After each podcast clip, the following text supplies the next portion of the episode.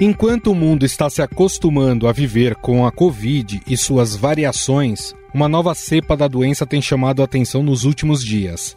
Conhecida popularmente por Aedes, ela é uma subvariante da Omicron, atualmente o tipo mais comum em circulação no mundo. A Organização Mundial da Saúde anunciou que uma nova variante do coronavírus já começou a circular em países da Europa, Ásia e América do Norte. A variante chamada de EG5 surgiu de uma linhagem descendente da Omicron. A Organização Mundial da Saúde disse que ela merece atenção Já foram registrados casos dessa cepa em 51 países. Nesta semana, ela se tornou a variante dominante nos Estados Unidos e possui alterações genéticas que conferem vantagens na contaminação, além da prevalência estar crescendo. A Organização Mundial da Saúde está em atenção para uma nova cepa. A OMS classificou a EG.5 como uma variante de interesse. Essa cepa está circulando principalmente nos Estados Unidos.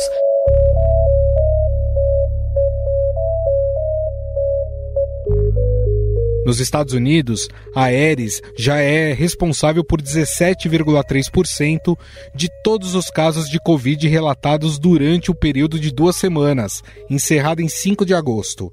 Cientistas na Inglaterra, onde a variante também já é a mais prevalente, estão orientando que as pessoas voltem a usar máscaras. Os cientistas estão aconselhando as pessoas a voltarem a usar máscaras contra a Covid. O motivo é a multiplicação dos casos de uma nova variante do coronavírus. As informações são do site do jornal britânico Mirror. Aqui no Brasil, a Sociedade Brasileira de Infectologia informou que não houve modificação no cenário de casos notificados de Covid-19 ou aumento de casos de síndrome respiratória aguda grave no Brasil. Especialistas também têm ressaltado que não há motivos para alarmismo, mas apontam para a importância das pessoas estarem atentas à cobertura vacinal. O primeiro caso da Aeres no país foi identificado em São Paulo, em uma mulher de 71 anos sem histórico recente de viagem.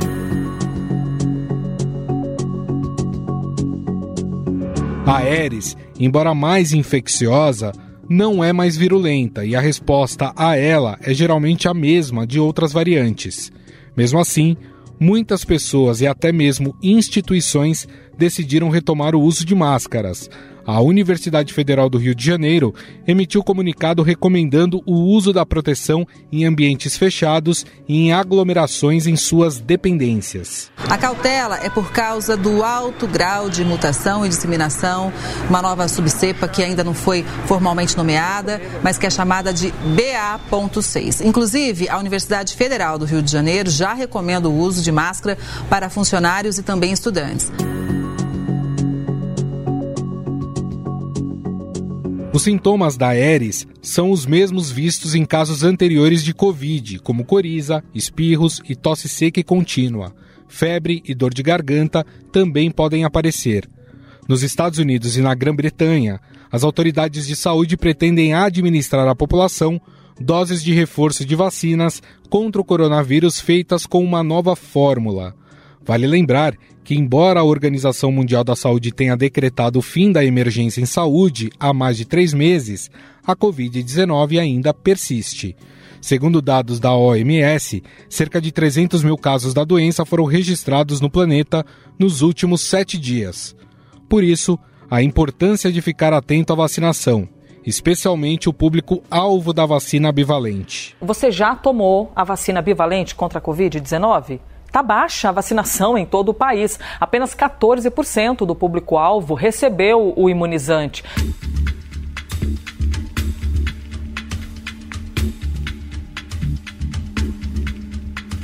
Mas o que tem preocupado os cientistas é uma outra subcepa que foi detectada chamada de BA6. Essa variação do vírus da Covid foi detectada na Dinamarca e em Israel e chama a atenção pelo nível alarmante de mutação, segundo os cientistas. A OMS decidiu classificar a nova variante na categoria de variante sob vigilância devido ao grande número de mutações, mais de 30 do gene spike que possui. Até o momento, a BA.2.86 foi detectada em Israel, Dinamarca e nos Estados Unidos, onde os Centros de Controle e Prevenção de Doenças confirmaram que monitoram de perto a variante. Essa facilidade de mutação a torna diferente das outras cepas da Omicron e pode ter um potencial de causar uma grande onda de contágio, ainda de acordo com os cientistas. Afinal, devemos nos preocupar com essas novas variantes da Covid? Alguma tem um potencial pandêmico? Sobre o assunto, vamos conversar com o infectologista e vice-presidente da Sociedade Brasileira de Imunizações, Renato Kifuri.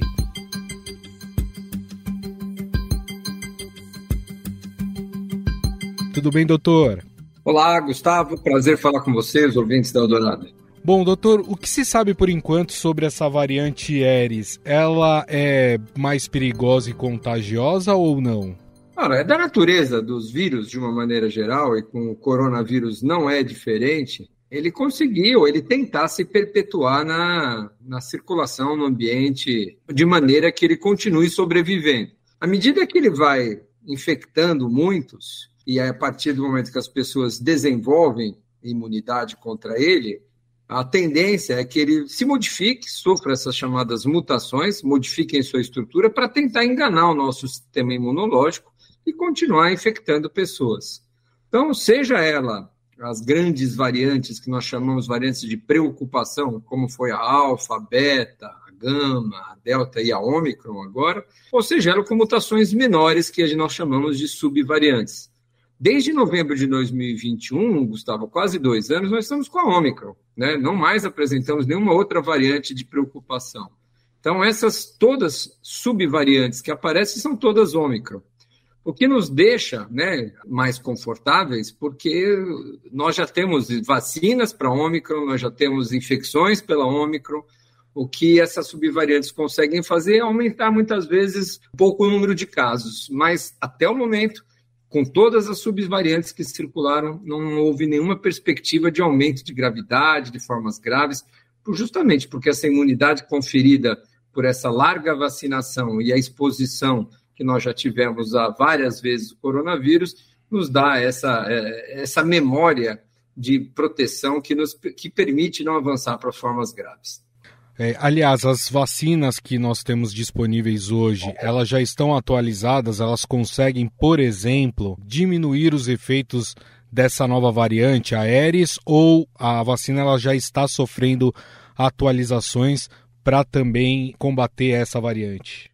Nós não temos ainda, como a gente faz com a gripe, uma vigilância sensível a ponto de conseguir prever com antecedência o que, que vai circular, por exemplo, daqui seis meses, daqui um ano, e já confeccionar vacinas, é, vamos dizer assim, customizadas, adaptadas ao que vai circular no futuro. Isso a gente aprendeu com a vacina da gripe e hoje a gente faz vacinas para o inverno, por exemplo, aqui do Brasil, aplicadas né, em março, abril, maio, antes do inverno, já programadas desde setembro do ano anterior. Com a Covid, a gente ainda não tem essa vamos dizer, essa capacidade de previsão de que qual vacina vai, qual variante vai circular e com isso fazer uma vacina muito específica. Mas lembrando que as vacinas, de novo, eu insisto que todas essas subvariantes que estão surgindo é, aqui no mundo, que substituem umas às outras, né? A Omicron veio com a BA1, depois veio com a BA2, depois veio com a BA4, a BA5, a XBB, agora a EG5, todas essas variantes que vão substituindo umas, outras, umas às outras, Há dois anos nós estamos falando de subvariantes de Ômicron. Portanto, é fundamental que todos estejam vacinados. Acima dos 18 anos e muito em breve, acima dos 12 anos, todos vão receber a vacina, devem receber uma dose da vacina bivalente, o que garante a proteção. Não há nenhuma preocupação em termos de escape para as formas graves da doença. O vacinado dificilmente vai enfrentar uma Covid mais difícil. E o quanto, doutor, a queda no reforço da vacinação ela contribui de certa forma para essas novas variantes, ou se a vacinação ela acaba fazendo com que o vírus tente sobreviver criando essas mutações. Como é que isso funciona?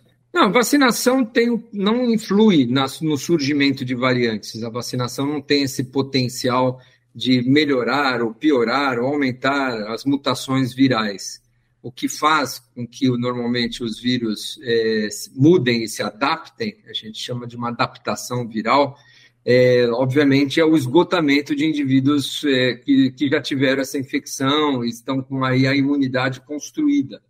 É, as pandemias acabam assim, né? todas elas acabam assim, porque elas começam encontrando uma população virgem de exposição a esse vírus. À medida que ela vai infectando muitas pessoas, e aí nós hoje contamos com a ferramenta aqui da vacina, que também, à medida que a gente vacina e as pessoas se infectam, o número de suscetíveis vai caindo. Então, o número de transmissão do vírus vai caindo e a alternativa que ele tem é mudar é, sofrer uma mutação para se manter. Então, essa é a lógica das mutações. É, é, claro que quanto mais pessoas vacinadas ele encontra pela frente, em geral, as mutações tendem a ser mais rápidas. Mas, de uma maneira geral, quando ele vai esgotando esses suscetíveis todos, aí acontece de você é, ter uma doença mais leve, uma doença com uma população já vacinada que tende a ser menos grave, a pandemia passa e o vírus torna-se que nós chamamos endêmico. O vírus da gripe, como eventualmente causa doença anualmente.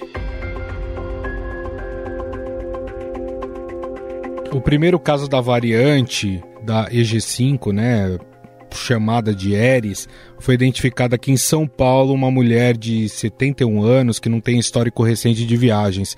A partir dessa informação, a gente precisa repensar os cuidados sanitários, por exemplo, como a volta das máscaras, ou, ou ainda é cedo, não há necessidade desse tipo de cuidado? Não, nenhum cuidado, nenhum cuidado adicional, não. Faz sentido, Gustavo Aeres, quando você detecta qualquer variante aqui, ela já está circulando há muito tempo, né? Não é, não é, certamente esse não é o primeiro caso nós sequenciamos menos de 1% dos casos de coronavírus que nós diagnosticamos. Imagina os casos que nós nem diagnosticamos. Então, é, não, há, não há nenhuma necessidade de contarmos aparecer o primeiro, o segundo, porque daqui a alguns meses todas serão ERES. Todos os casos de Covid serão ERES, porque, volto a dizer, uma substitui a outra. E isso não implica em maior gravidade, isso não implica em mudança de parâmetros é, de, de, controle, como lavar, é, uso de máscara, distanciamento, fechar eventos, como a gente fez no passado. É claro que é preciso monitorar. Se a gente observar que em algum momento alguma variante surja, acompanhada de aumento de formas graves, de hospitalizações e mortes, claro que eventualmente medidas como essas possam vir a ser tomadas. Mas por onde essas variantes novas, inclusive eles têm passado, não há nenhuma evidência de aumento de formas graves da doença, aumenta as, as taxas de transmissão, aumenta o registro de casos, mas as vacinas continuam extremamente protetoras para seus desfechos mais graves. Agora é sempre bom lembrar também, né, doutor, que os cuidados mínimos sanitários eles precisam ser mantidos, né? Porque as pessoas ainda se contaminam com a Covid, tudo bem que numa menor proporção, e nós temos em alguns casos ainda mortes provocadas por complicações da Covid.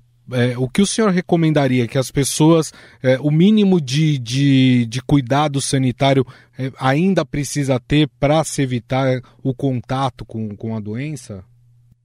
Não, não há dúvida que doenças infecciosas evitáveis, nós estamos falando de doenças que, possam, que podem ser prevenidas por vacinação, né, por outras medidas. Claro que todas as estratégias é, precisam ser mantidas. A Covid já fez 11 mil vítimas esse ano no Brasil, vítimas fatais. Ou seja, nós estamos falando de uma doença ainda infecciosa que mata é, mais de mil pessoas por mês é, no país e que a principal causa de morte por doença infecciosa, de novo, evitável. Então, é claro que ainda preocupa, é claro que perto do que nós já passamos, é, hoje o quadro é muito melhor, muito mais tranquilo, mas é uma doença hoje ainda que, como a gripe, como as pneumonias, como as outras doenças infecciosas, mais do que todas elas, em termos de número de casos, traz preocupação. E preocupação, às vezes, com impacto de longo prazo, inclusive, né, Gustavo? Covid longa, é, sequelas dessas Covid. Então, esses indivíduos mais vulneráveis, quando a gente olha para quem hoje vem a falecer de Covid, quem hoje é o grupo mais vulnerável, a gente concentra em dois grupos principais. As crianças, infelizmente, as crianças têm as maiores taxas de incidência da doença. Quando a gente vê hospitalização por Covid por 100 mil habitantes de em cada faixa etária, os menores de 1, 2 anos são as maiores incidências no país. E justamente porque nós acabamos de conversar, porque são crianças que nasceram, que não receberam a vacina, a cobertura vacinal na infância está muito baixa, e nunca foram expostos. São os virgens ainda à disposição ao vírus. É onde ele encontra o melhor terreno para se propagar e fazer uma doença mais grave. E o outro extremo, os idosos, que sabidamente respondem mal às vacinas, têm uma baixa performance, a duração da proteção da infecção ou da vacinação é muito curta. Então, hoje, a grande é, carga da doença Covid-19 se concentra nos extremos das idades. E, claro, nos imunocomprometidos, nas grávidas, nos outros grupos mais vulneráveis. Então, é para esses que a gente deve é, focar nossas atenções em termos de prevenção.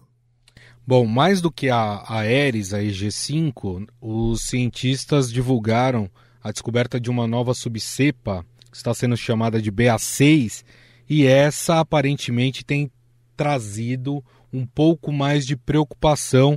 É, tem até em, em um trecho é, falado de um nível alarmante de mutação. O que se sabe já da BA6 e, e essa cepa ela tem um potencial para se tornar pandêmica? Não, nós continuamos né, com uma circulação do coronavírus, né, que, embora tenha sido decretado o fim da pandemia oficialmente, é, a pandemia, por definição, na verdade, gente, o que foi decretado foi o fim da emergência sanitária. Nós continuamos em vigência de uma pandemia pelo coronavírus e pela variante Ômicron. A BA6 é a variante Ômicron, nada mais é do que uma subvariante da Ômicron que continua sofrendo suas mutações. É claro que essas subvariantes podem é, trazer ondas maiores e menores de acordo com o acúmulo de mutações que ela tem. Então é importante continuar monitorando. Não há nenhum dado ainda que nos permita dizer que nós estamos é, observando aumento de formas graves, de hospitalizações, de mortes, de escape vacinal. Então não há nenhuma preocupação no momento. O monitoramento deve continuar, deve ser contínuo né? Nós temos que sequenciar aí os genomicamente, testar mais para é, termos ideia de, do que está circulando entre nós. Muitas vezes a gente perde a oportunidade de fazer diagnóstico de Covid, porque sintomas gripais muitas vezes não, não mais atraem tanto a atenção da população e as pessoas é, nem procuram testagem para saber se é gripe, se é Covid, se é outro vírus.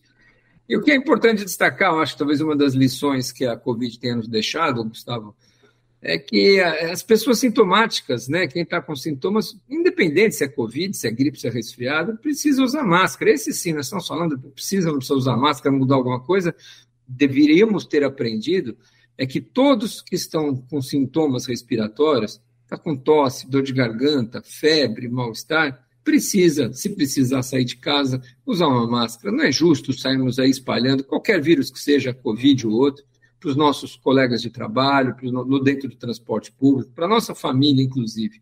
Então, é, essa lição acho que é importante, isso ajuda em muito a controlar a disseminação do coronavírus e de todos os outros vírus. É, para a gente encerrar, doutor, é, a partir disso que a gente está conversando, existe a possibilidade de, num futuro, talvez não tão próximo, a gente ter uma variante aí, um, um super vírus da Covid que possa nos levar àquele estágio que, que nós tínhamos ali no começo de 2020?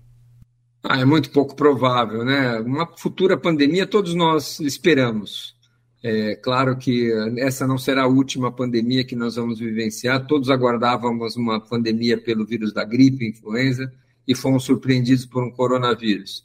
Outros vírus emergentes estão aí no radar da Organização Mundial da Saúde, monitorando seu, sua disseminação. Outras pandemias virão por outros vírus respiratórios, não é uma questão de se vai vir ou não, mas é quando virá a próxima. Então é importante que também essa lição nós tenhamos aprendido, né? Os países precisam estar mais preparados para testes diagnósticos, para vigilância laboratorial, para reconhecimento, para principalmente para diminuição das grandes desigualdades que a pandemia tanto acentuou. Foi justamente a população mais vulnerável do país que mais sofreu com a pandemia, que ficou sem atendimento médico, que ficou sem escola, que ficou sem ensino à distância, que sofreu a insegurança alimentar. Então, a gente precisa aprender que quando nós tivermos a próxima epidemia, seja por qualquer agente que for, por um outro coronavírus, pelo vírus da influenza, pelo vírus derivado de algum outro animal, a gente pode, a gente precisa é, tratar melhor, é, toda a nossa população, tendo mais equidade na distribuição de acesso à saúde, de condições para o enfrentamento. Então, é possível sim, respondendo a sua pergunta, mas provavelmente não, não acreditamos que o, o SARS-CoV-2 seja de novo um candidato a uma nova pandemia. Provavelmente a gente deve ter uma pandemia futura por outro vírus. Bom, nós conversamos com o pediatra, infectologista e vice-presidente da Sociedade Brasileira de Imunizações, Dr. Renato Kifuri, que gentilmente mais uma vez conversou conosco aqui no podcast. Muito obrigado, viu, doutor? Eu que agradeço. Um grande abraço, Gustavo. Um abraço a todos que nos acompanham. Estadão Notícias. O Estado Notícias desta segunda-feira vai ficando por aqui. Contou com a apresentação minha, Gustavo Lopes. O roteiro, produção e edição são minhas, de Jefferson Perleberg e Gabriela Forte. A montagem é de Moacir Biasi. Mande sua mensagem ou sugestão para o nosso e-mail podcast@estadão.com. Um abraço e até mais.